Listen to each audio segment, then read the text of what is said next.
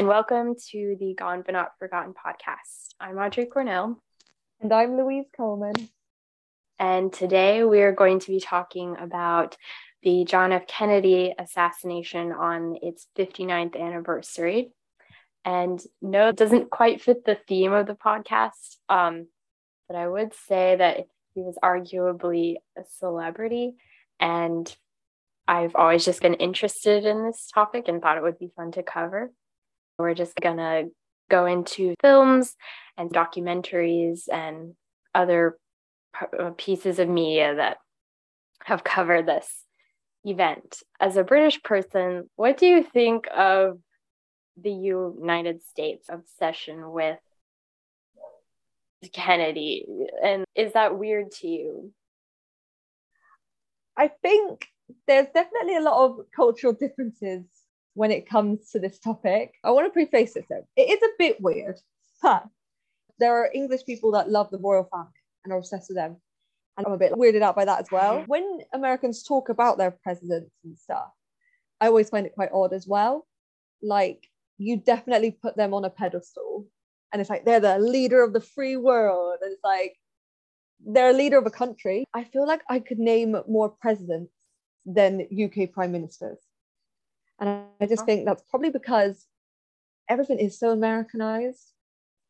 But then I know JFK and I know Reagan, I know Nixon. Like, how, why do I know them, but not my own leaders? Maybe in a way, especially with those three, they were so involved in things all over the world. Maybe that's why mm-hmm. America always thinks like everyone else needs to know about them, but they don't need to know about other people. That's actually like you've hit the nail on the head though, I feel like. so I'm glad you said it. As an American, I can say it. I have a question for you. Okay. Just so intrigued if you could remind us again what started off this love you have for this event. love is a weird word. Let's see. It was like when I was like 11 years old. I was a morbid child. But I've always had this fascination with dead people, as you can probably assume for me starting this podcast. And I always liked to do these projects in school. Like I did one on Anne Frank and nice. Ella Fitzgerald. And I wish I could remember like what exactly about this drew me to it but I just think it was intrigue and mystery. And I'm always like searching for the truth. Yes. And I just thought it would be really interesting. And uh, so, yeah, I made like a project for class.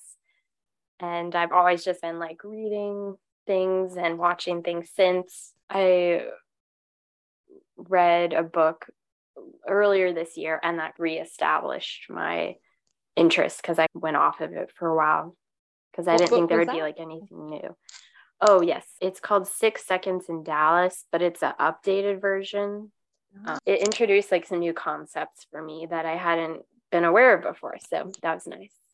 It's so good that it's still like evolving. Yeah, yeah. Do you think they'll ever really release documents or transcripts in our lifetime? I, I hope so. I really hope so, but I know it's like they would have done it by now. In like seven more years, there will be another chance for stuff to come out. How do we know that seven years will come by and then the CIA will just swoop in again and say no? Like probably what will happen. yeah. There's so no way. Yeah. How do you feel about that? Yeah, we have a right to know. It's yes. our history but of course, I can understand why they wouldn't want us to know because, as we'll say later on in the episode, with probably some of our theories, like if they're involved, they're not going to want everyone to know. I don't think people really believe the government anymore, but I feel like after that, no one would. But we'll see. There's still a lot of years left in our lifetime. So True. who knows? The first movie we'll be talking about is Executive Action, which came out only 10 years after the assassination, which is insane if you think about it. In regards to such a monumental event. I'm surprised. Yeah. And especially since basically it deals with this group of extremely right wing. I don't even really know what who they are. There, it's just like this group of old guys, but you know, it, it's Burt Lancaster and Robert Ryan, who are two that I really like. They're leading this group in wanting to kill Kennedy because they don't agree with a lot of the political ideals he has. And so they team up with this group of sharpshooters, the guys who are going to get the job done. So that's basically what it's about. We didn't like it. No, it was not a good film. No. it's tricky because how do you want to talk about this? To talk about it as a film or as a how it handled the situation? I think both. You do both. Cool. Yeah. Yeah, because film wise, rubbish. yeah. It's basically a TV movie. Yes. Yes. It's poorly very... written and the acting Yes. isn't very good, but they didn't give them anything to work with because it's all these skilled actors, but then it's like, what what are you doing here? Yeah. Like, how much did they pay Burt Lancaster for yeah. this? Not enough. It's a really odd film. Something we did like about it mm. was its use of archival footage of JFK. Yes. I enjoyed that. I like that. Kind of like a countdown to November 22nd. Speeches that JFK did, and they had some footage of Oswald as well. Can we please talk about the fake Oswald? Sure. this group of men want to frame Oswald. They've got the background on him, they're photoshopping um, guy's head on like the infamous Oswald photo of him in his garden. Like to drum up suspicion, say, or like paranoia, they get these actors to go around Dallas and just cause havoc and then be like, oh, my name's Lee Harvey Oswald. I love when he's at like the gun range and he spells it out for the guy. It's so unintentionally funny. It is. It's great. I do appreciate that they set up the events leading up to the assassination instead of just starting with it yes. because you get an idea for what the political climate was, like maybe why people like this group of old dudes would be so upset with Kennedy. It was too much of them reacting to like something that was showing on the TV. And to me, that's just not fascinating. I don't agree with their idea of the conspiracy, but mm-hmm. I do applaud them for doing that, especially so soon. And I guess it's cool because it's like a pre JFK as well. Yes. So there might not be a JFK film without this one.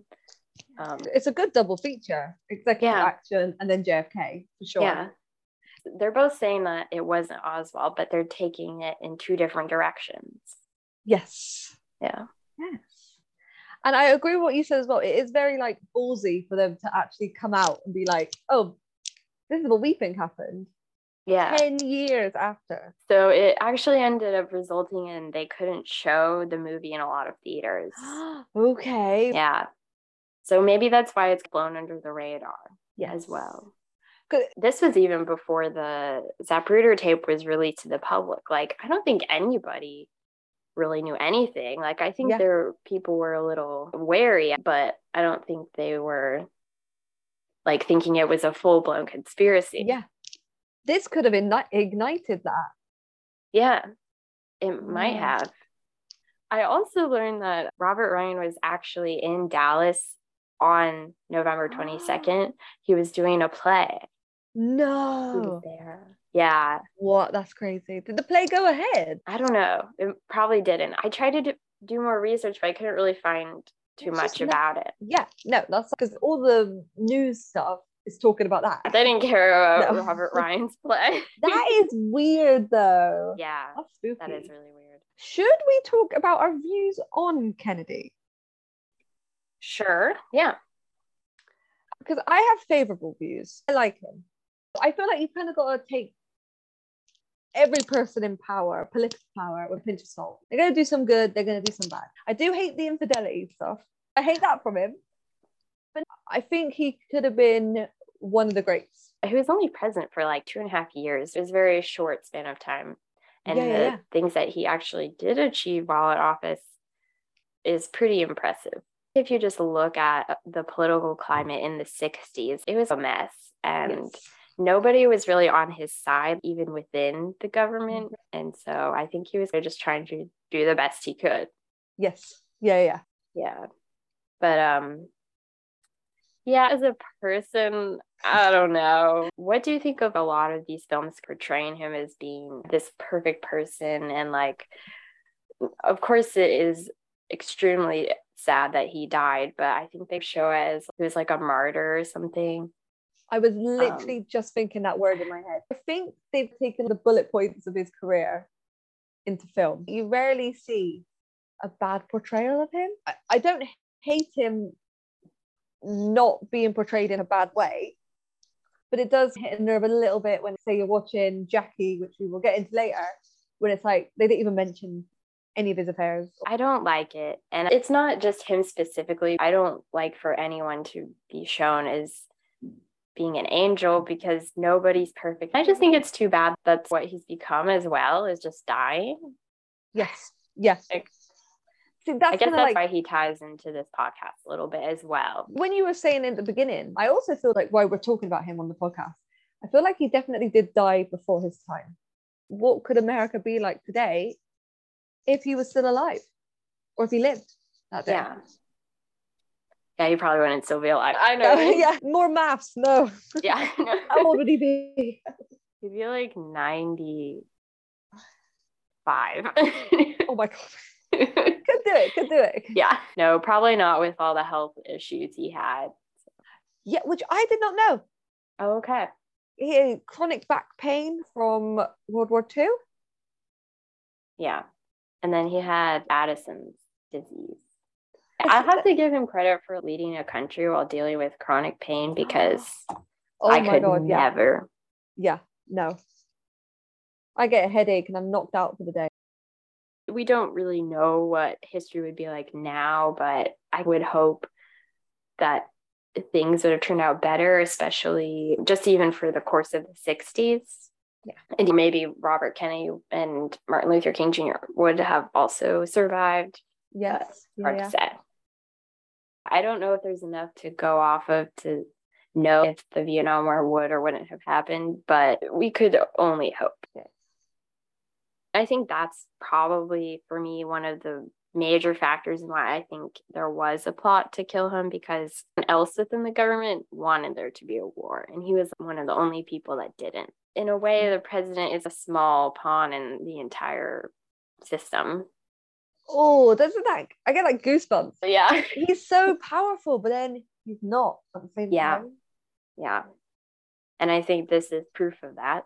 Yeah, definitely. I wanted to ask you just a little bit about Blonde as well and his portrayal in that because he and Marilyn did have a relationship, but details of it aren't really that well known. I haven't seen it, but like it was a very um disturbing portrayal of the both of them. And I was just curious to hear what you thought about that. I knew that there was a JFK scene going into Blonde, and I would like to just preface I was really excited for it as well. I won't lie. Yeah. Love Ana de Armas. Oh my God. And I love Marilyn. But then obviously the reviews came in. Oh, it makes me so mad. But that's another topic. It's the last act of Blonde, she's kind of in a haze the entire time, which is awful. And she's just, everything's happening to her, and she's just like letting it happen. It's just mm-hmm. not fun. It's a horrid watch. And then, yeah, so she goes in to see JFK and it's explicit. She gives him a blowjob. Sorry to um to my mum listening. It's a horrid scene. Um, sorry, this is such a tonal shift. No, yeah, he kind of he coerces her into doing it as well, which is just disgusting on so many levels after other scenes in the film. And then you don't see it when he comes to completion, shall say they show a rocket on the TV. oh my god. Bizarre. It's so weird. If you're gonna have a JFK scene, you should have the happy birthday at least. Yeah. That's They recreate so many iconic images of Marilyn. I would much prefer to see that than a fake her doing that to him. Yeah. Like, it's, it's awful. In a way, the only good thing is showing is infidelity, but in the context of Blonde, it's just really bad. It's in poor taste. After everything we've seen Marilyn go through, there's no wins for her in that film. I haven't seen it, so I can't really comment, but it seems to me they put a lot of scenes in the movie like that just to shock people. Yes. And I think since so much of their relationship is not known, it's not kind to either of them, but especially Yeah. Marilyn to put something like that in there. No, 100%.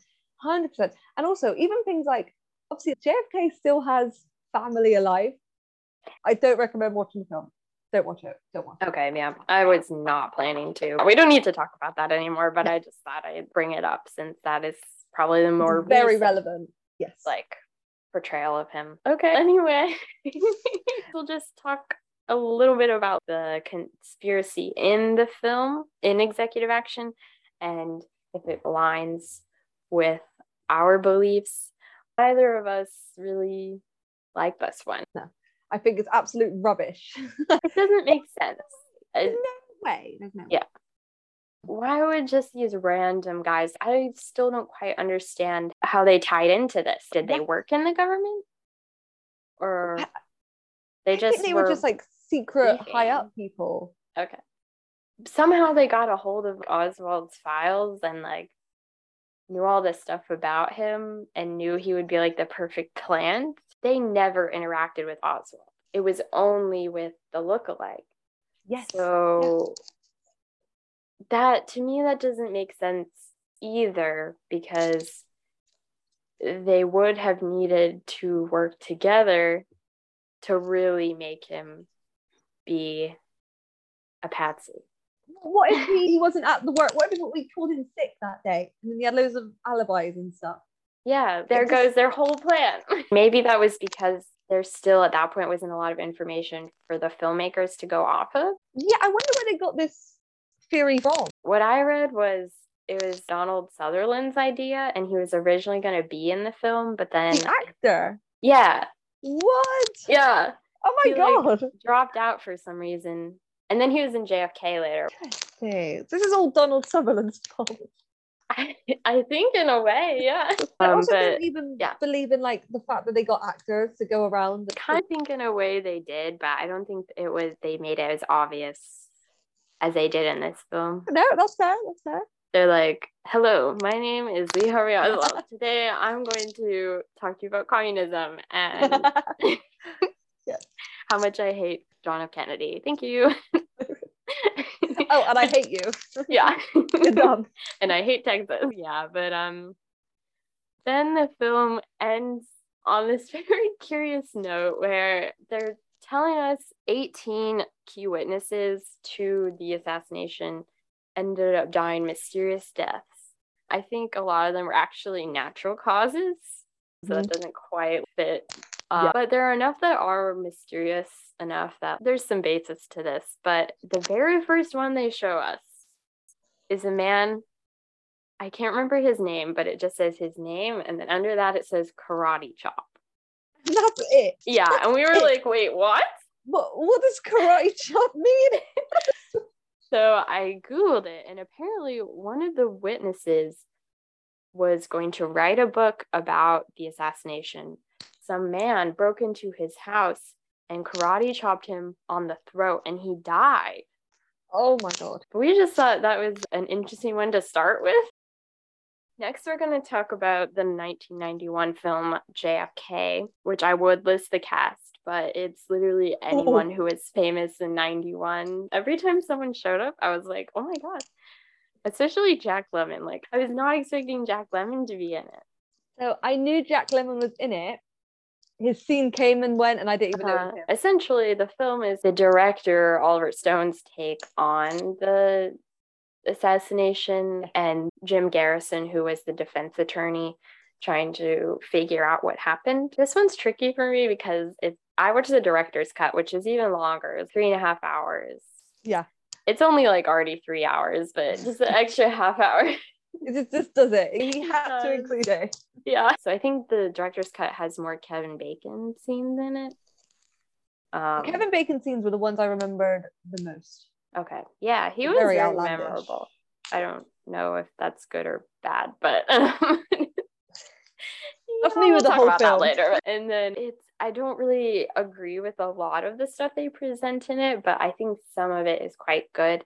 And I think also for the time they showed the Zapruder tape, they showed autopsy photos, they showed a lot of different sides of the story. And I just think, like, for the time, I bet it was very important. I just think yeah. nowadays we've already seen that stuff, or at least I, I have. I watched it in 2020, and uh, I won't lie, I literally think I must have blacked out. Like, I just watched it for my Instagram, so it's kind of just a bit of like a compulsory watch. Sure. And I was thinking, oh, okay, this would be quite fun.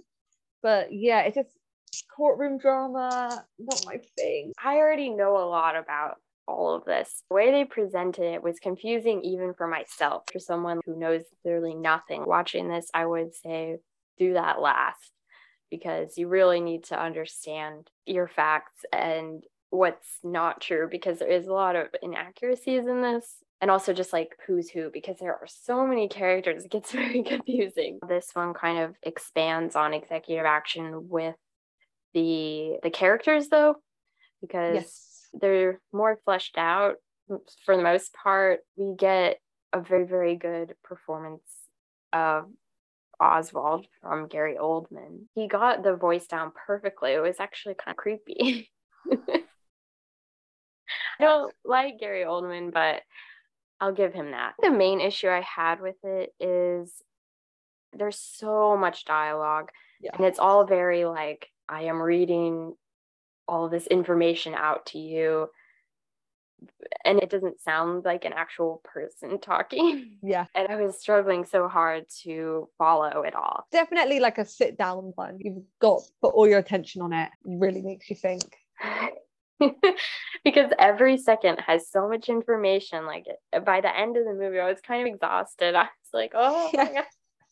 god, so much overloaded. So the main trial that is is whether or not Clay Shaw, who's played by Tommy Lee Jones, was involved in the conspiracy to kill yeah. Kennedy because he knew Oswald and was running all these weird operations and stuff. The thing is, so his character, Joe Pesci's character, and Kevin Bacon's character, they're all gay, which like that in itself, I have no issue with. But Sorry, it's not funny. I no, just, no.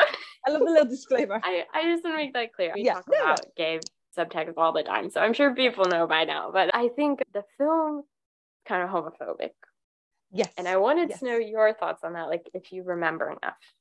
I think it's quite damaging showing it like that. It's not good the film for me like villainized their gayness. Yes. Them being villains is okay, but they're not villains because they're gay, which is the angle I felt like the film was going for. Yeah. And it it's so wrong like in 1991 in the middle of the AIDS crisis. Yeah. Check yourself. That dated it quite a bit for me because it's- otherwise none of the other characters had an issue with it. It was just no. the way the film was presenting them. But from a character standpoint, I thought it was cool, especially since it's 1966 at this point. Yeah, yeah. Another thing I have is there was sorry, this scene bothered me so much, but oh my god. So uh, you might remember this because it's so bonkers, but it's later on in the film and Garrison sees like the stuff on the TV about Robert Kennedy being assassinated. And then he goes to see his wife in the bedroom and wake her up. And then they have sex.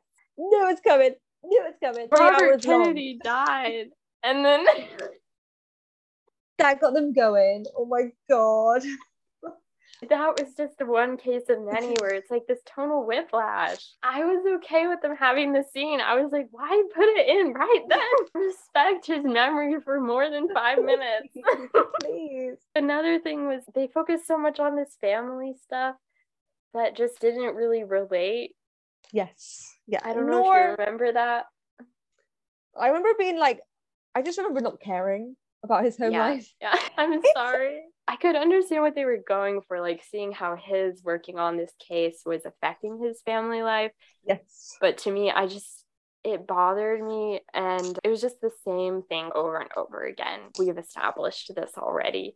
Now I'm going to try and break down what Garrison's theory was. And then we'll talk about whether or not we agree with it. He, um, interviews a bunch of witnesses that were at Dealey Plaza And they all said that they heard shots coming from behind the fence and they saw like smoke and smelled it as well. And most of this is actually based on fact, which is good. But a lot of them said their uh, accounts that they gave to the Warren report were altered or were made up completely. And also pressured them to lie or fit this narrative that they wanted within their answers. And then we also get an insight from one of the showgirls at the Carousel Club, which is the club that Jack Ruby owned, and how he and Lee Harvey Oswald knew each other. And so Garrison's theory is that there were three teams of shooters. He was saying something about there's shots coming from three different points and he's using the Zapruder tape to help establish this because you can see in the headshot that Kennedy's head goes back and to the left. And so that means there would have to have been someone from the front of the car shooting. And Oswald supposedly was located in the back. He thinks the government is in on it because he goes to Washington and talks to a man named X, who is played by Donald Sutherland. He's back. Yeah, he's back. and he says that he was sent to the South Pole on purpose because he was basically yeah. in charge of all the Secret Service. And so he said that they sent him away because there actually like weren't any Secret Servicemen like really at all in Dealey Plaza, which realistically would not have been the case because it'd be easy for anyone to do anything. And he also mentions that Kennedy splintered the CIA and took the military under his control. And so that upset a lot of people in the government.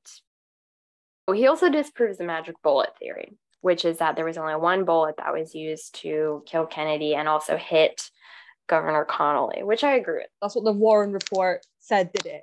Yes, that there was a single bullet that made seven injuries on two people and came out basically intact.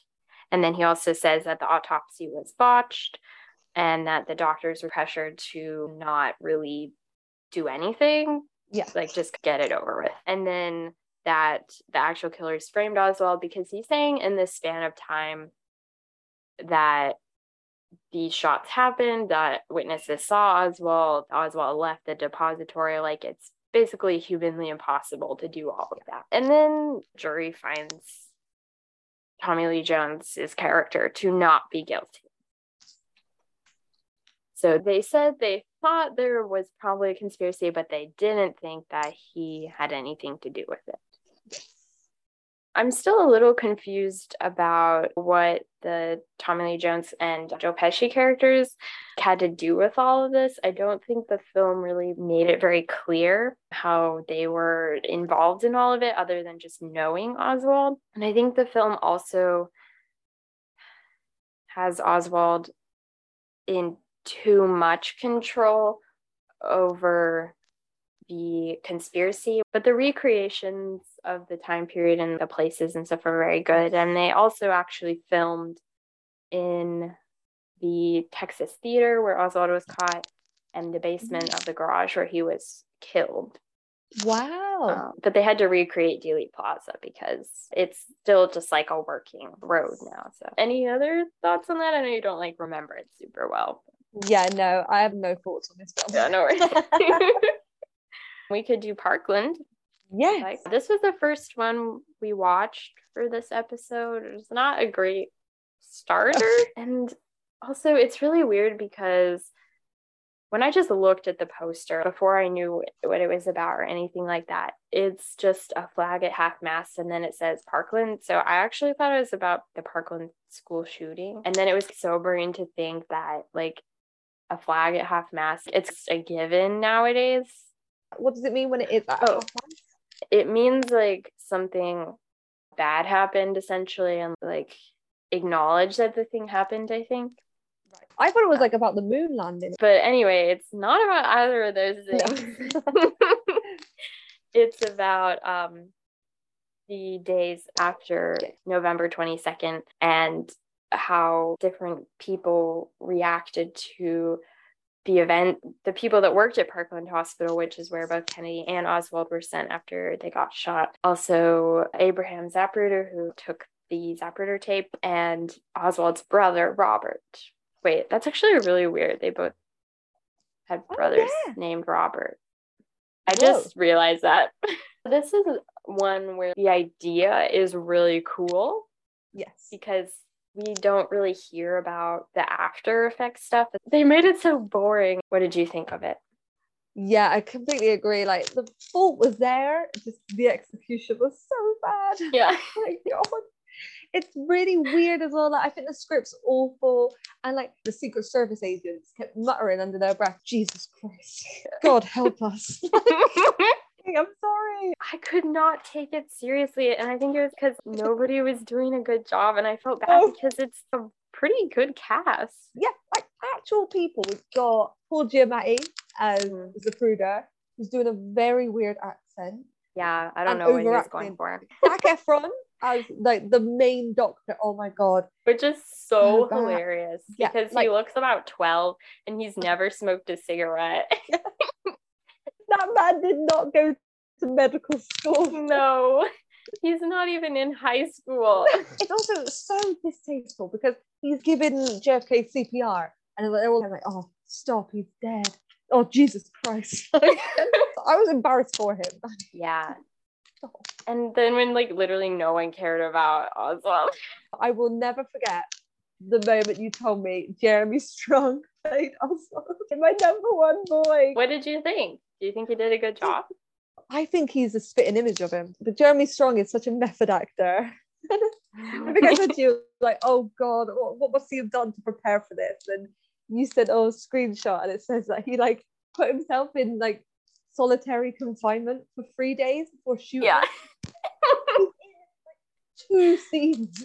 Yeah. He had maybe 10 lines. This poor man. Why did he do that to himself? We also got the I thought of someone yes. We I think we were thinking was it Jacki Yeah. Weaver? as Marguerite. Yeah. Yes. Camp icon.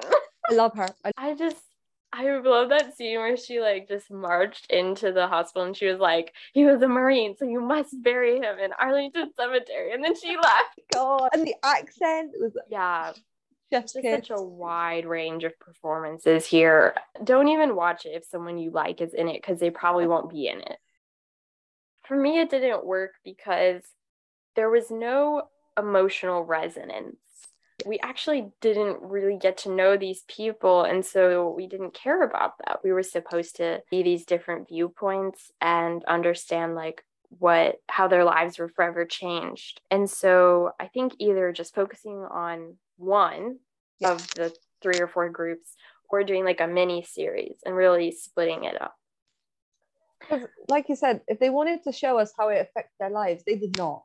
Or No. the attention shifted from the doctors to then the Oswalds, which I like that. I like seeing Marguerite and Robert. Like you don't see them anywhere else like documentaries.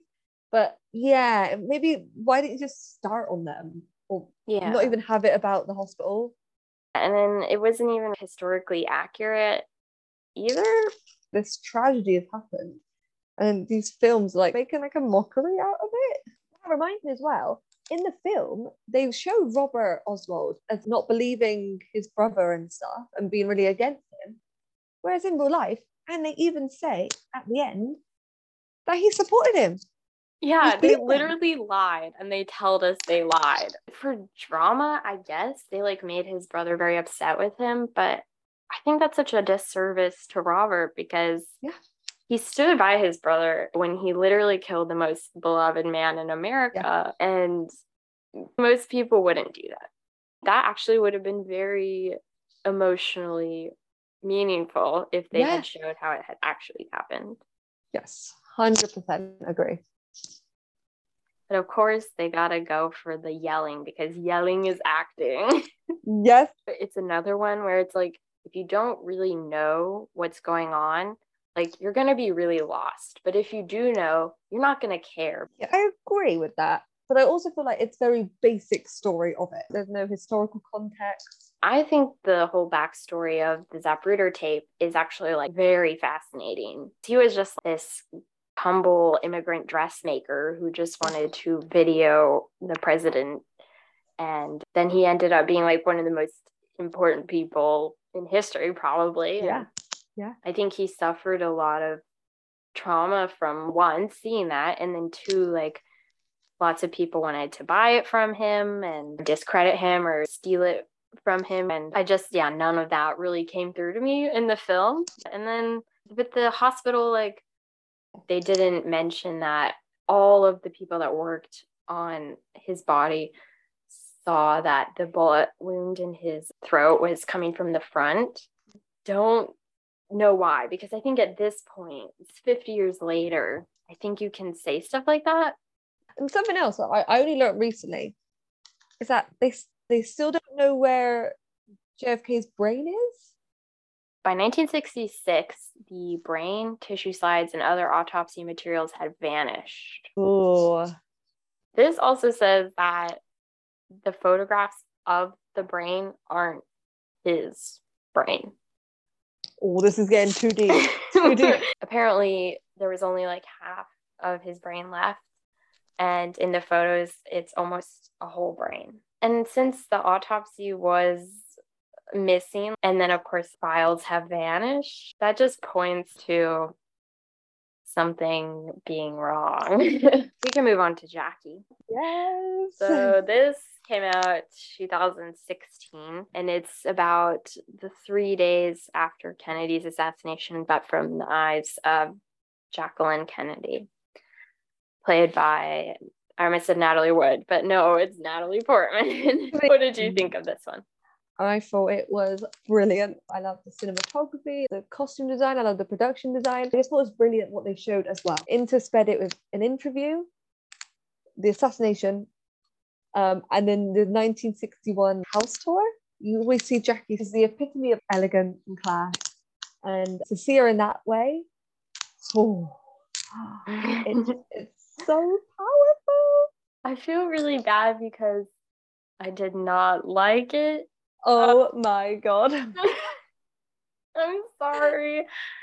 I um I felt like I didn't really get to know Jackie that well, which I thought was weird. I'll just have to compare it to Spencer because to me the two films are very similar, especially because they're done by the same director. I feel like they're, they're quite surface level films.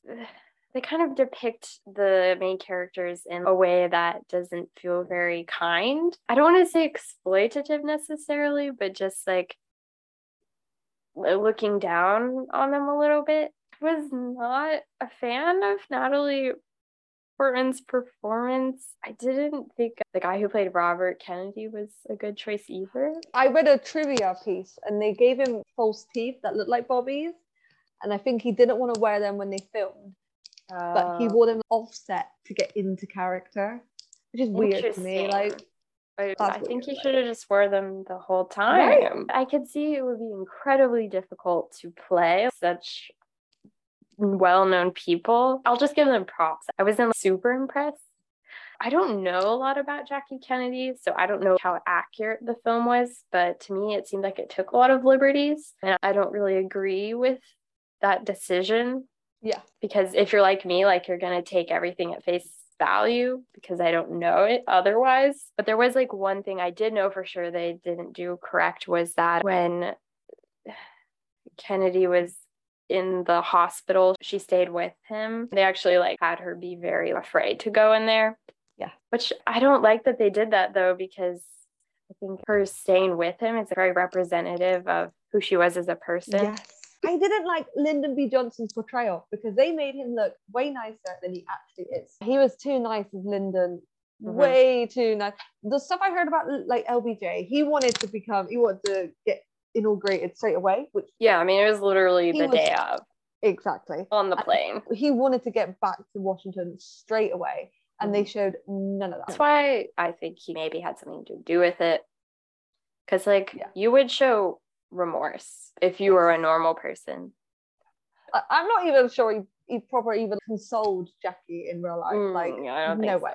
I thought the movie made such a point of making it seem like he was good, like from other characters saying about him yes. as well. Yeah, like yeah. he's oh he's a great president he's a great man. And i was just like i think we're done with maybe thinking that. I don't know if anybody still thinks that but you mean lbj yeah no one. Right? yeah So I'm like, it's okay. You don't have to sugarcoat it. Something I really loved about Jackie as well that I noticed is that I think it really showed what it's like to be a woman in a man's world, especially on the plane. She's on her own. She's sat on her own in her clothes with her husband's blood on it. They underestimated her a lot. And I think the film really shows that well. Like she took charge, she planned his funeral. Um, she got all the knowledge on Lincoln. And if this didn't happen, it didn't happen. But I just like that they showed it in the film. But I just thought, as a film wise, I really love that. And I just think it's brilliant, so empowering to watch this woman like get all this stuff done whilst grieving, whilst looking after two kids. Like it's just amazing. I thought it was really good. Something I didn't like about the film is that I knew that he got buried three days after it happened. The film felt like it was weeks. It did. It like was it forever. didn't feel like three days. Like, No. I think for me, the framing of all the different time periods and stuff was really confusing, and I drew it out. And I think a more chronological thing would have been okay. Did you like the incorporation of the interview? Do you think going back and forth and stuff was effective? I said this in the Elvis one. that I like. I don't like flashbacks, but I liked it. Yeah, I mean, just seeing like the progression of her character. I really wish the movie had gone more into how the media scrutinized her, especially in the Mhm. time. Then we really would have understood how trapped she felt. I didn't get a lot of empathy from the filmmakers towards her, and I didn't feel connection to her and I really wanted to and that's what I was hoping to get out of the movie. I felt like they wasted some of the actors as well like Greta Gerwig. She was good but they just didn't give her a lot to do. Yes, because I I watched Natalie and they're in a film called No Strings Attached. I love the difference in filmography. Like, Yes. Oh my god, that's great. I love not getting any Oswald as well. I don't, you know, don't care. Yeah, we got a little. Oh, very trashy. I've seen that clip of him talking to the press so many times. I feel like I know it by heart at this Oh point. god, yes. so embarrassing. And then there's me saying, "Wait, was it Patsy or Pansy?" So there was a documentary that came out actually just earlier this year. It's called The Assassination and Mrs. Paine.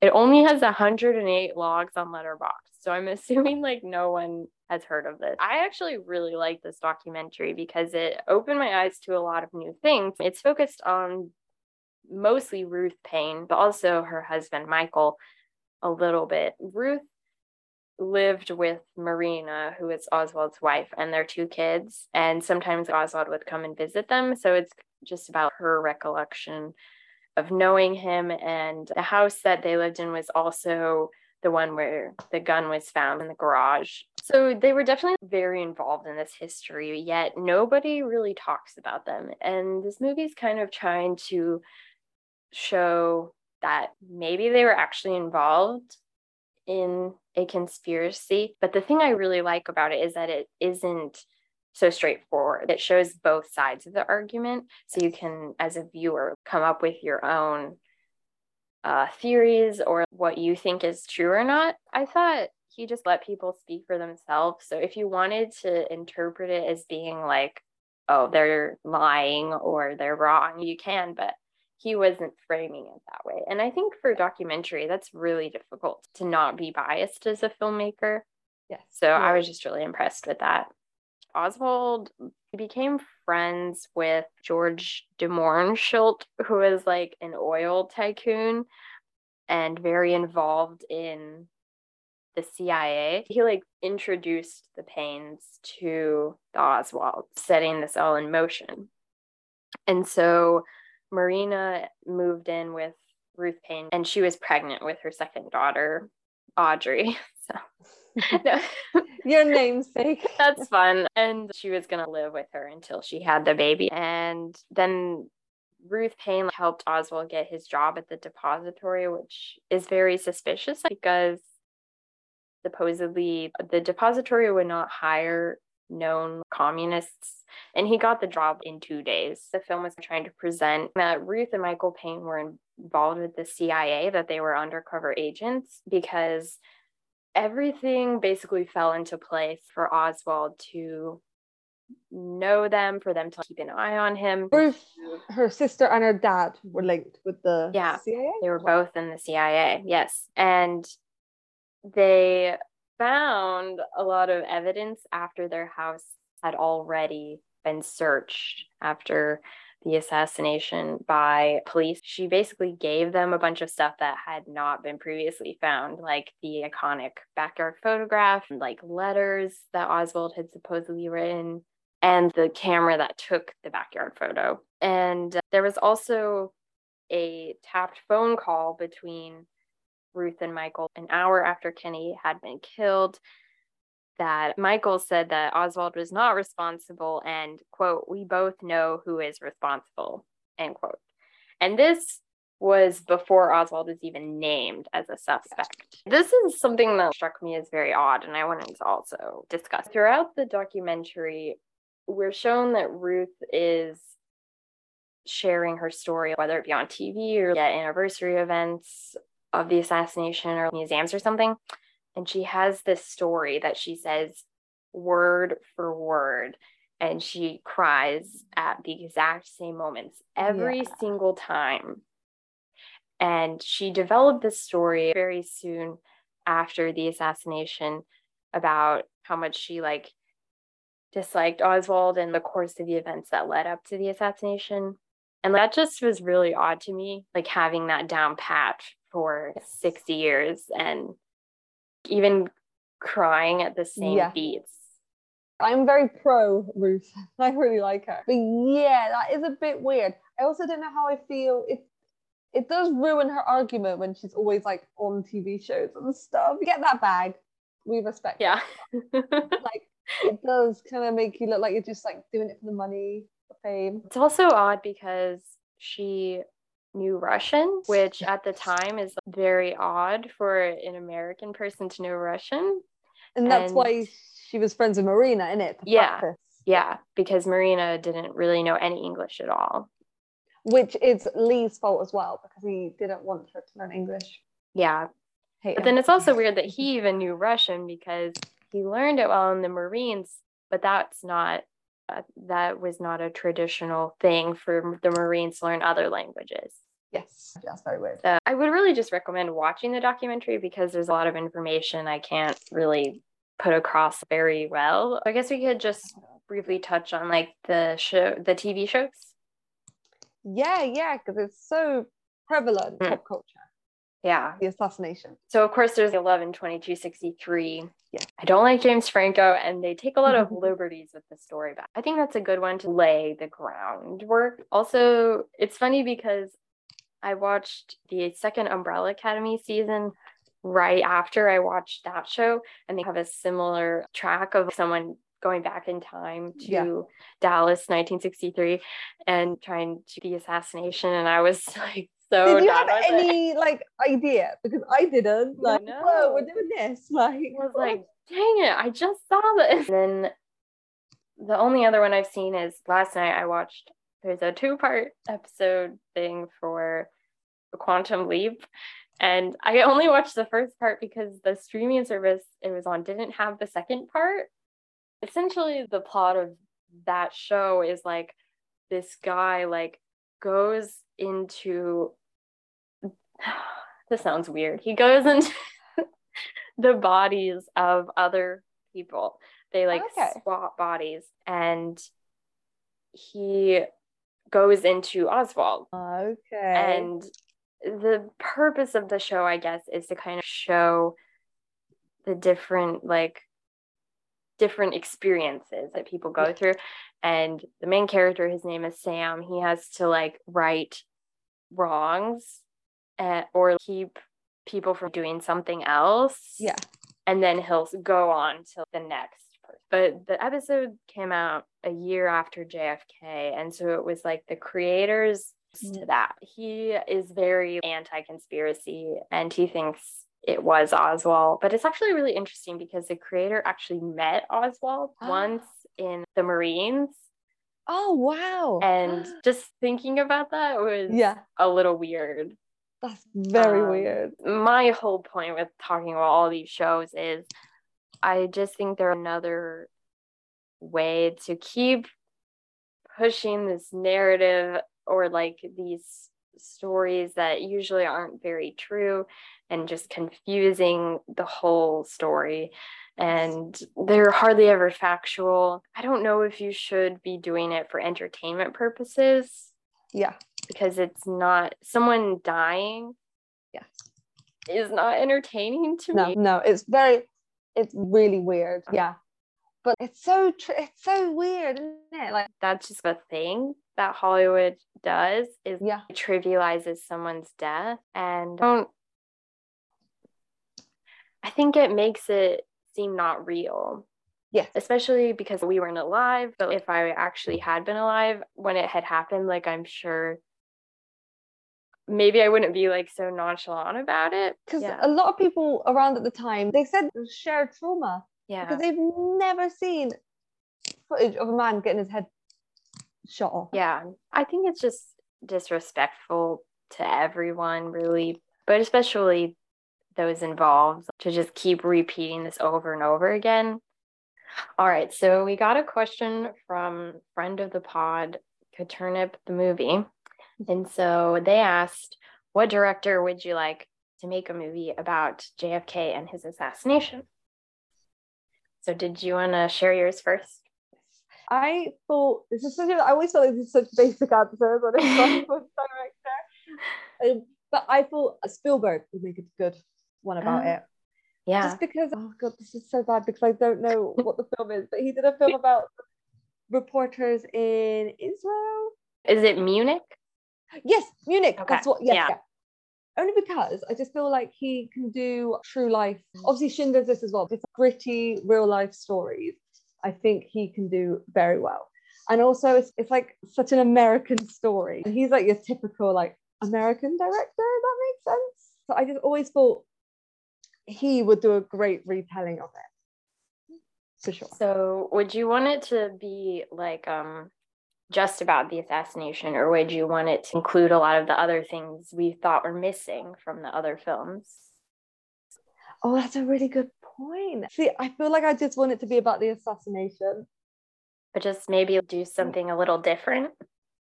I would like maybe more Oswald backstory at least. But then that's then leaning into would they think that he is the perpetrator and stuff Mhm. in it? Yeah. It's so tricky to say. What about you, Audrey? What what director would you want? There's this director who kind of was popular in like the 60s and 70s, Richard Brooks. The reason I thought he would be good is because he did the film version of In Cold Blood, which I'd really want to see an approach to Oswald, like through the lens he took with that, Yeah. because it's based on real life murders. And I think he humanizes them, but he definitely presents them as not being good people at the same time. So I think a lot of the movies I've seen, like Oswald's a caricature, or we don't really get to understand where he came from. Maybe I'd rather see a movie about him rather than the assassination. Yeah, and there's tons of backstory there as well, isn't it? Like Yeah. time in Russia, Cuba, like, like, All of this is known as well. Like it's not Yes, just yeah. theory. So, yeah. And he's got that tormented childhood, and it'd be like a really interesting character study. yes, it really would be. but I think Spielberg would be interesting because I always view him as more of like a light-hearted kind of filmmaker, and I haven't seen a lot of his darker. Films. I think the darkest thing I've seen from him would be Empire of the Sun, but it's still quite a like fantastical film because it's seen through the eyes of a child.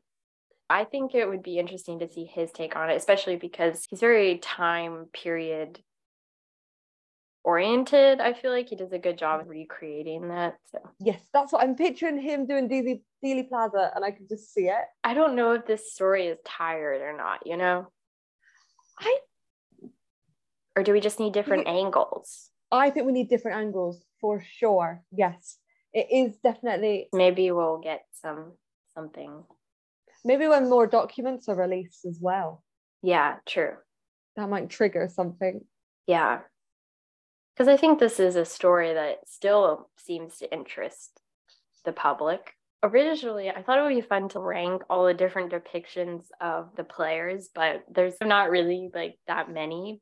because JFK always just dies or he's just like a little dummy or something. So we're just gonna do Oswald. nice. That's like the one constant.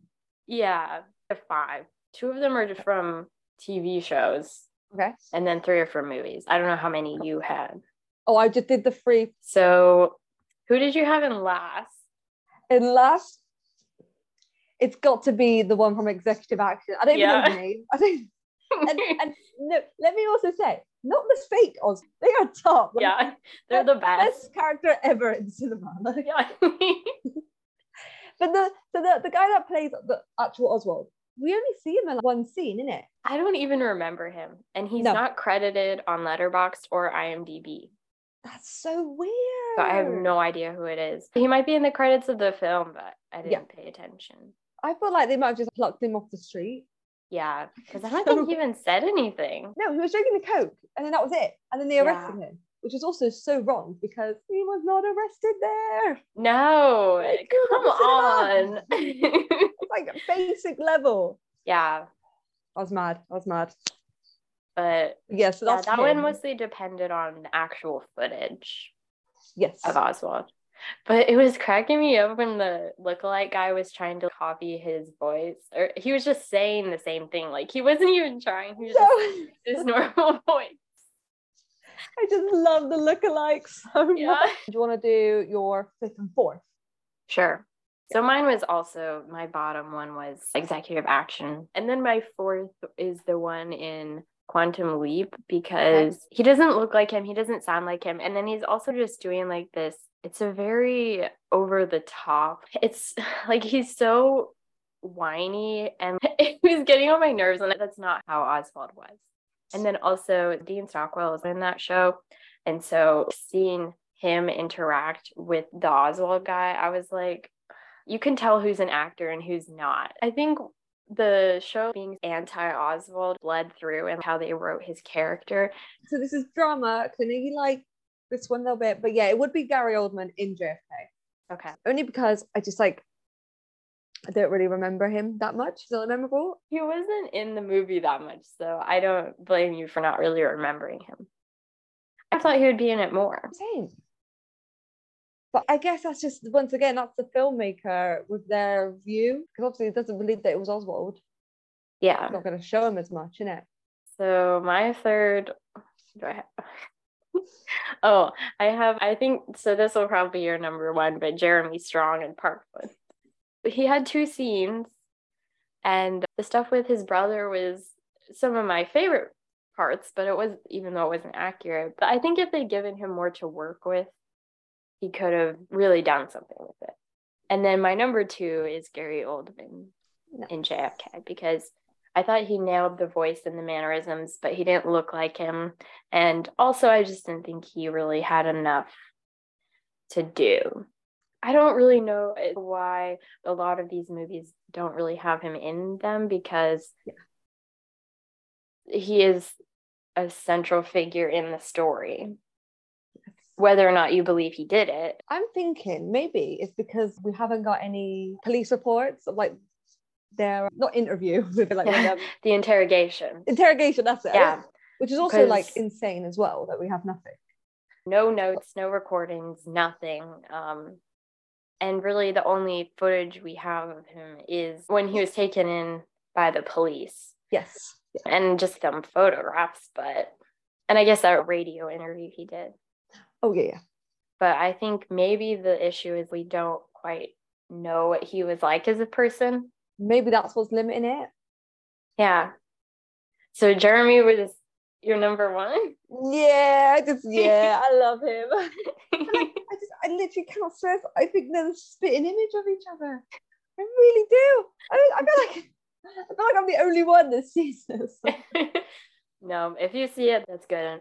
Yeah. you. But yeah, it just it's just so funny. But I totally also agree. Like he did not have the voice down at all. No, he just sounded like himself, I think. Yeah. But I just think it's so funny to cast Jeremy Strong as him. My number one is Daniel Webber in 11 22 63. He doesn't look like him either, but No. I, for me, with any a performance based on a true person. As long as you get their essence down, Yeah. I think it's okay. I think he did the best job of really creating this character and we got to know him better. From what I can remember, anyway, it's been a while. I feel like the show took a pretty unbiased stance on Yeah. him as well. Do we see his home life and stuff in it? Yes, yeah. So we get to know Ah. Marina better. um, Oh, wicked. which I think is good too because most accounts just neglect her. Yes. And I think she's another one that is important to the story, but Yes. people are just like, oh, she was just his wife, so she doesn't really matter. I'd say if you want to know more about Oswald and the political time climate at the time in Dallas, and it seems really period accurate as well, then I would say check it out. Can I spoil it? Sorry. Yeah. Okay, okay. So spoilers ahead. JFK dies. He actually does not die. He ends up saving Oh him. That's so cool. But when he goes forward in time, there's it's like a nuclear holocaust. Then he goes back in time and reverses it. Oh But I'm like, would that have really happened? Do you think that's where the world would have been? No, it's too extreme. Yeah. So that's like another reason I didn't really like it was because it just it ended very abruptly. And I just don't think that was would have been realistic. It's interesting that Stephen King thought for the better world that Kennedy would have to die. That's really interesting to me. Yeah. Because I don't agree with that. I think it's No. quite a big step to take to just be like, oh, the world went to shit. Yeah. we don't know. And I just think it was so extreme. but by the sounds of it though, it missed the mark from a lot of things, but it got Oswald right there. Yeah. A lot of the media takes a misstep is showing him, I don't want to say insane, but just childlike. And in reality, I think he was quite smart in a way. He read a lot and studied a lot. He knew Russian, which is a very difficult language to mhm. learn. And I wouldn't say he was like a cold and calculating person, but he wasn't like a friendly person. So this part of the podcast, we thought we would talk about what our theories are because there's not it's not set in truth what's happened. There's loads of theories out there, and it'd be very interesting to see if ours differ, what we agree on. I really believe that Oswald was there, and I believe that he had intention that day to shoot someone to kill. He had a we- weird childhood, troubled. He was a bit of a chases that classic story always about chases half brother with a knife, and then Marguerite was like, "Oh no, it's fine. It's just what he does." Like, that was his home life. oh, that's Um, great. All these external factors happen to put him in that window on that day. So I really believe, I believe that he was there, that he was there to shoot. And then afterwards, because I didn't know, I thought this was fact about him shooting and killing a police officer, Tippit. Because I feel like he must have been like in shock or adrenaline. I know there's like complete opposites of each other, but like his body was not reacting well. So I just really feel like, yeah, he was like, oh, I just killed the president. Yeah, look, I can shoot this guy as well. And I killed him. Obviously, I definitely understand that. Yeah, maybe that wasn't the five seconds was not enough time to shoot all those guns, which is why I also definitely believe there probably were other shooters and that were the CIA. And they just lucked out on the fact that there was also a guy there as well who wanted to shoot and kill. Because hmm. if he got arrested, I just don't have a favorable view of Oswald as well. So that's why I think he did it. Also, I don't believe that Jack Ruby killed Oswald because to keep him quiet. He said to his sister when he found out JFK died, he was more upset than that over their parents dying. And so I think he thought he was doing good by killing Oswald.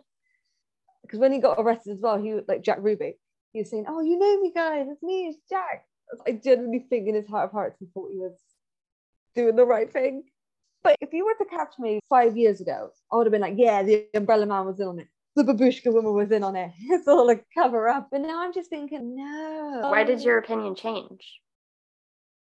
I think it was on hearing all the backstory of Oswald and watching that Ruth Paine doc.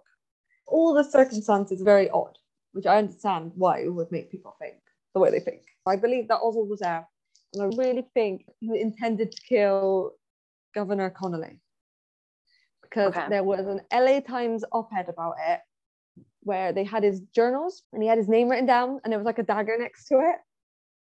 So do you think he meant to just kill Connolly but not Kennedy? Yes, yeah. Okay. But, Why do you like, it think he would have been in the depository then? Because Connolly was in the front of the car. Yeah, exactly. Poor planning. I don't know. He was too smart for that, though, I think. it's just so annoying. My theory and what I have found a lot of fact to back up is that Oswald was had nothing to do with it. He did not touch a gun that day at all. So I just want to back up a little bit. In April, I think it was April 10th, 1963, someone attempted to kill General Walker. He was an extremely right wing conservative.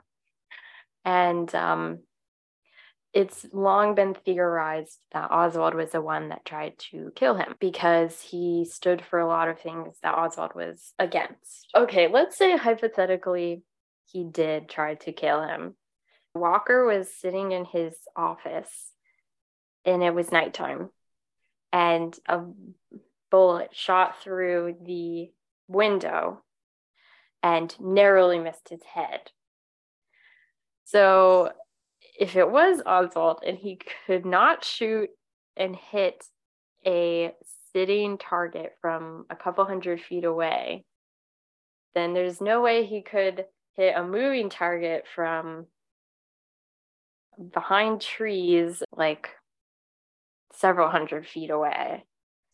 So I don't think that would have been possible. When he was in the Marines and he tested his shooting, he got pretty low scores. And also, the gun that he supposedly used to kill Kennedy was extremely cheap and unreliable.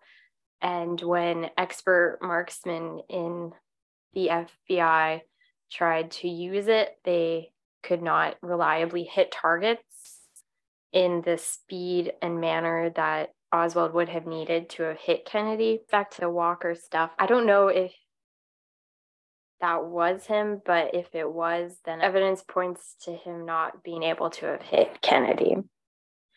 This whole story about Walker and Oswald supposedly trying to kill him didn't come out until after Kennedy was assassinated and Oswald was pointed as the one to do because I think they wanted it to be proof that he would murder someone or try to murder someone, but there really wasn't any substantial evidence that pointed to him having been the one to do it.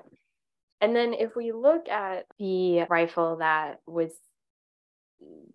supposed to have been used to kill Kennedy, then this was ordered by Oswald through the mail, which is really odd because you're living in Dallas in 1963, you can buy a gun without Mhm. needing any identification and it won't leave any sort of trail or evidence. Um, so the fact that he ordered a gun that created this paper trail is very odd to me. Yeah. And a reigning piece of evidence is that he brought the gun to work in a paper bag and it was disassembled. But the bag that was later found in the depository, conveniently laying on the sixth floor, was a lot larger than what eyewitnesses had said the bag Oswald had brought mm. to work was. And there was no signs of evidence that a gun had even been in the bag they found on the floor. So I think that was something someone made after the fact to plant on the floor to point to it being Oswald. And then also, there weren't any viable prints found on the rifle that showed that he would have touched and used it on the day of the assassination. See, day of the Dallas police, he claimed to have found a palm print on the barrel of the rifle, but there were no pictures or evidence from the fingerprint powder showing that palm print existed. They did take the gun to the morgue where Oswald's body was. They put his hand on the gun later on to put the print on there. Even the Warren Commission, which like I don't 100% trust them, but they doubted that the prints were real. Oh wow.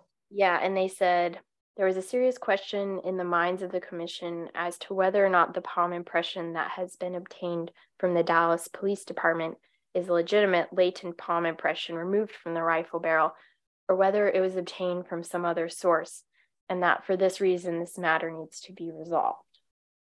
Wow, that's very for them to publish that. Oh my god, yeah, Yeah. that's very against what they come up with.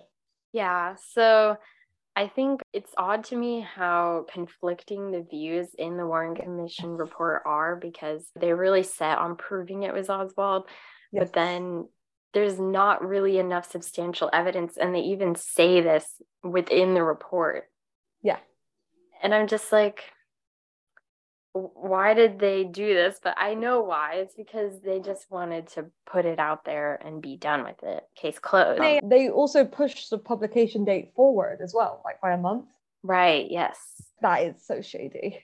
It is. What- what- What's the rush? What's the rush? yeah. And then all the witnesses saying that their reports had been changed or altered Yeah. to fit this narrative that they wanted. If it wasn't suspicious, then why did they change stuff or leave stuff out or not Yeah. complete their research? I think Oswald was framed, and I don't know how aware of it he was. I think he was Yeah. pretty aware with the photograph in the backyard, whether or not it's real. Why else would he take those photos unless he wanted evidence? Because he was very adamant that these photos be taken according to Marina. So I just think he knew something was going on, but I don't I don't know if he was prepared to go down for it. With that photo, just to say as well, Yeah. I believe he did. He was acted in taking it only because I think he was really up himself, like narcissistic in a way. So I think he wanted to be like, "Look at me with my rifle. I look so hard." And Sure. don't, yeah. So people think that's like doctored then. Yes. Also, the photos were not found in the house upon the original inspection by police, and it wasn't until Ruth Paine gave them these photos a couple days later. Another thing that points to there already being some prior conspiracy is that after the assassination occurred, like very shortly after, there was a statement saying exactly what Oswald looked like to, to like look out for him. They wouldn't have known what he had looked like because eyewitness accounts of the gunman did not fit No. what Oswald looked like. It was premeditated for sure. I just think the question is who did it? Whoever masterminded all this, they wanted there to be much confusion and debate Oh, over I Oswald to point away from why Kennedy was actually killed, the Oh, reason you for it. See, I feel like that's what they wouldn't want, all this confusion. So I feel like they messed up a little bit. You know what I mean? Because like, surely they wouldn't want people to think they killed him. They wanted it to be like, yeah, it's Oswald. I think they Yeah. messed up on that one. But, th- but that's all Ruby's fault because we would we never got a trial, we never got interrogations. That's why we're still contesting it today. Why he was in on it though. Ruby was in on it. Why else would he shoot? Okay, but here's the thing about Ruby is that he knew Oswald. Yes. And two, the day they were moving Oswald to the they were gonna move him to jail. He was in like the courthouse or the Yeah, holding room yeah. or something like that. And uh, they announced to the public what day it was going to be, but then they changed the day and time. Maybe it was just the time, I can't remember, but they changed it without letting people know when they were doing it. And conveniently, Jack Ruby is there. My question to that is why were all the cameras there? If they didn't know that was when he was being moved, The they they just, like, waiting? press knew. the press knew. They didn't tell the public. Have you heard about the fact that Oswald asked for a jumper? No. So apparently he asked for because he was cold on the move. He didn't want to be cold, so he asked for a collection of jumpers, and they gave him all these different colors. And he didn't like the cream one, but this could be also I can't remember if it's the cream one or the black one. But so he took time in picking which jumper to wear, and if he didn't pick a jumper, if he didn't ask for a jumper, then he would have went out. But because he Oh. spent time picking a jumper as well, the jumper piece came in. It was like, five minutes earlier. Dang, that sucks. And then also, I think if you watch the video, because it was broadcast on live television, which is terrifying if you think about it. And it might just be because no one liked him, but no one's really reacting or they don't seem that shocked that he just got yes. shot. Maybe it's just because they're all ambivalent toward him or they knew it was coming.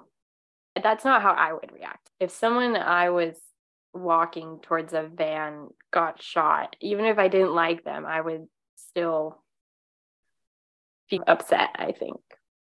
I don't know, maybe it's just because they didn't respect him. Mm-hmm. But I don't know if that really matters. They need him to go to trial. Ruby said he did it because he didn't want Jackie to go through a trial. I can respect that, but it's like I think she would have wanted the justice to have been brought. Yes. There was another point in the Ruth Paine documentary. I can't remember who said it, but the entire time like Oswald was being interviewed by the press, he was very adamant that he had nothing to do with it. But everyone who knew him was saying that he always wanted to be famous or well mm. known. And so why would he say that he didn't have anything to do with it if he wanted that recognition? Yeah, that's a really good point, actually. I think, yeah, but could he own up to it though? I don't feel like that would be. Maybe I think so. He ghosted about a lot of other things that he'd done in the past. Yes. Yeah. A big part of this whole story, especially if you're looking at it from the Oswald angle, is that he went to the Soviet embassy in Mexico City and was demanding courts for him and Marina to go back to Russia. Um, and so he was causing this big scene, and I think people said he pulled out a gun. It was very chaotic. But then there's no proof of photos or videos or anything taken of him coming in or out of the embassy, which the CIA was stationed across the street and they took photos of yeah. every US citizen that went in and came out. And all the photos of him that supposedly exist were destroyed. And the ones that they have published are like this man who looks nothing like Oswald, and they're saying it's him. The thing is, though, and I think they had this in the Ruth Paine documentary, was that there was a call between Lyndon B. Johnson and J. Edgar Hoover, who is in charge of FBI. Yes, FBI, that's right. and their transcripts confirm that a man pretending to be Oswald went to the Soviet embassy and that photos were destroyed. And so I think for them to even acknowledge that as well is pretty interesting. Yes. So Oh, it's all just very weird, isn't it? Uh, yeah. And uh, so this helps with the whole Oswald double theory, which mm-hmm. is that there was someone who was impersonating Oswald who went down to Mexico City to create this kind of diversion and show that he was unhinged and um, difficult to communicate with. I think it's very plausible that there was a double. Um, I don't know if he did as much as they said in like executive action or JFK, though apparently Oswald did try to buy a car, but I just think it's a little odd he would buy a car because like he didn't know how to drive. People thought that Michael Paine was an Oswald double, at least around in Dallas. Ooh. And if you look at photos of him, they look similar. But yeah, I just think there's so much out there it's hard to tell what's real and what's not. Yeah. And if you really just dig down into the facts and put your biases aside i think you can figure out what happened. I don't think it helps when there's millions of books out there that people write about it all because then that just gets so convoluted. Yeah and but they all say something else. Yeah there is yeah. no, there is cold hard facts, but there's not at the same time. Since so much was altered, destroyed, or just doesn't exist, Yeah. at all, then there really isn't a lot to go off of. And even the Warren report, which is like the main quote unquote evidence, is not really reliable. Did you want to talk about the depository and Dealey Plaza being a tourist trap now? What do you think about that? Yeah, it's so weird. It's so weird. Did you manage to watch the episode of Dark Tourist? I do not have time. No, that's so fine. So yeah, so it's really weird. It's men on street corners selling like what the newspaper looked like that day. I don't know the exact word of Kennedy shot, you know, things like that. And there's turf, like the sellers. It's all just money to them and stuff. It's insane. It's so bad. And then obviously the tours that happen. There's one guy that does. Obviously, I don't know if he still does it, but he does like a motorcade tour where you sit in the back where JFK was sat. It's so weird. It's so weird to me you see it and you kind of laugh because it's just so absurd. I mean, it's just so in poor taste. If you don't laugh, you'll just in shock. Yeah. Saying that people even do that and like sign up to do that. It's so weird. But I don't hate the fact that like, you can go there. And Mhm. I do like the depository being a museum. Because obviously what it can't be a school book depository anymore. No. Like it's too famous. But no, Yeah. what, what, what do you think? I agree. I think I really do want to go there, and I think Yes. visiting the museum and they they set up the sixth floor to look like how it looked on that day. I think it's behind glass, though. I'm not even sure what information they have in there, like how hmm. biased it is or not. Yeah, yeah, But yeah. I think just to see it would be cool. And but no, I don't like, you know, people trying to make money off of someone's death, like Yes. capitalizing on the the trauma is very disturbing. But that's been around forever. So That's yeah, it's not right, but sadly they're just if it's making money, they're gonna do it. Yeah. But I think it's just crazy that like it's still a working street Yeah. and everything basically looks the same. If you went there, what would you do? 'Cause I know it's like one of your like bucket list. I'd probably freak out, but I'd probably just walk around that whole area and. Just take it in. I think that would be really eerie though. I think just to be able to see it in person would just be crazy because I've seen it in photos so many times. I know exactly what it looks like. I guess they turned the Paine house into a museum. Yes, yeah, yeah, yeah. They've kept it the same, Yeah. like decor wise. and just go around this, the areas that are like were influential. And I don't know if the theater is still open, the Ooh. Texas Theater, but I'd want to go that- there. On the Letterboxd of the film he watched, ooh, which I can't remember what it's called.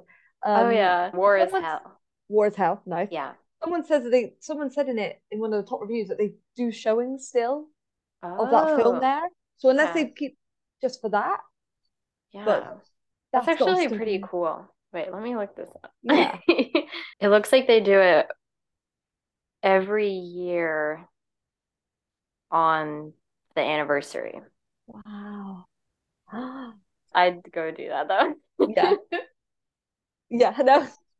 That in a way is harmless because it's not Yeah. like like it was about Oswald, you know, like It's just a piece of that's a piece of history, I think. as well. Yeah, it always cracks me up that the police only came because the ticket clerk lady called them because he didn't buy a ticket, not for any other reason. He just went into Oh the my, the one time you don't Oh my Yeah. god. That's like it's the worst luck.